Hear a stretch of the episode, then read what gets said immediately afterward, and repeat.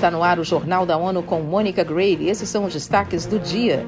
Vice-chefe da ONU diz a Conselho de Segurança que considere envio de forças ao Haiti. Com as festas de fim de ano, a agência recomenda presentes reciclados.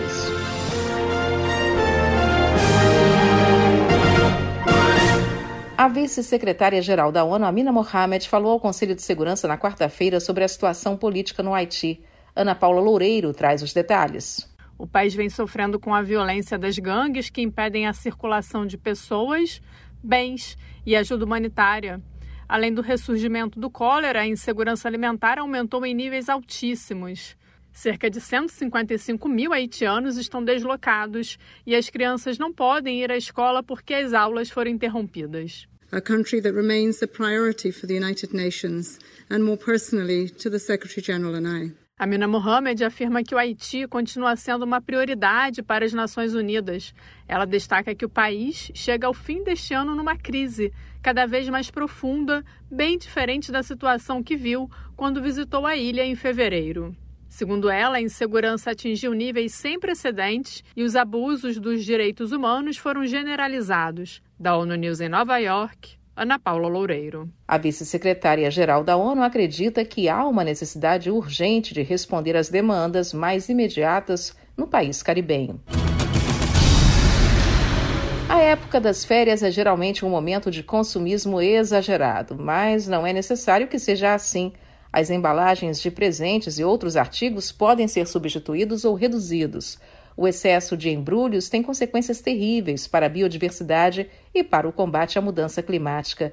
Este ano, a população mundial bateu a marca recorde de 8 bilhões de pessoas. O Programa das Nações Unidas para o Desenvolvimento, PNUD, traz sete dicas que podem ajudar cada um a fazer a sua parte. A primeira é não comprar nada novo e reciclar presentes de segunda mão. Se for comprar novo, vá a comerciantes locais. Opte pelas árvores de Natal naturais e não desperdice papel de presente. Não use purpurina, enfeites ou decoração de plástico que só contaminam os oceanos. Coloque um freio na moda passageira e descartável e não alimente o desperdício nesse fim de ano e em nenhum outro momento. Subsecretário-geral da ONU para Assuntos Humanitários, Martin Griffiths, falou ao Conselho de Segurança sobre a situação na Síria. Ele defendeu a renovação da Resolução 2642, que permite fornecer assistência humanitária transfronteiriça ao noroeste do país. Quem tem as informações é Mayra Lopes. Ele defendeu a renovação da Resolução 2642, que permite fornecer assistência humanitária transfronteiriça ao noroeste da Síria.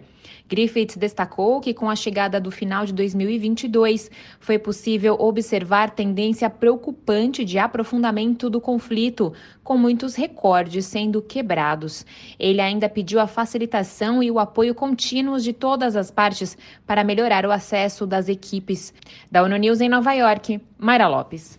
Griffiths destacou que, sem a renovação da resolução, a entrega de ajuda vai ficar comprometida no momento em que as pessoas mais precisam dela em meio a um surto de cólera e em pleno inverno.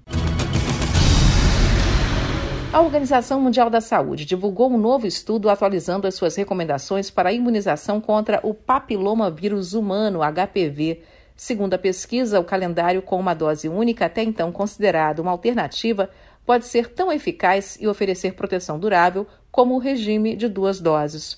A recomendação para a dose única havia sido feita pela OMS em abril, após a conclusão de um grupo de especialistas independentes sobre o tema. A revisão da OMS para um regime de dose única surge num momento de preocupação da agência da ONU com a queda no número de pessoas vacinadas entre 2019 e 2021 em todo o globo.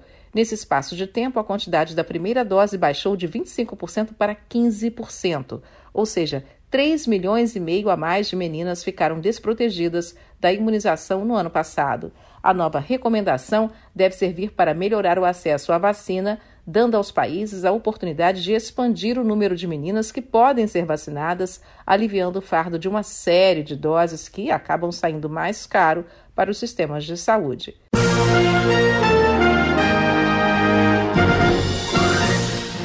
Este foi o Jornal da ONU. Mais informações na nossa página news.un.org/pt e nas nossas redes sociais. Siga a gente no Twitter, arroba ONUNews.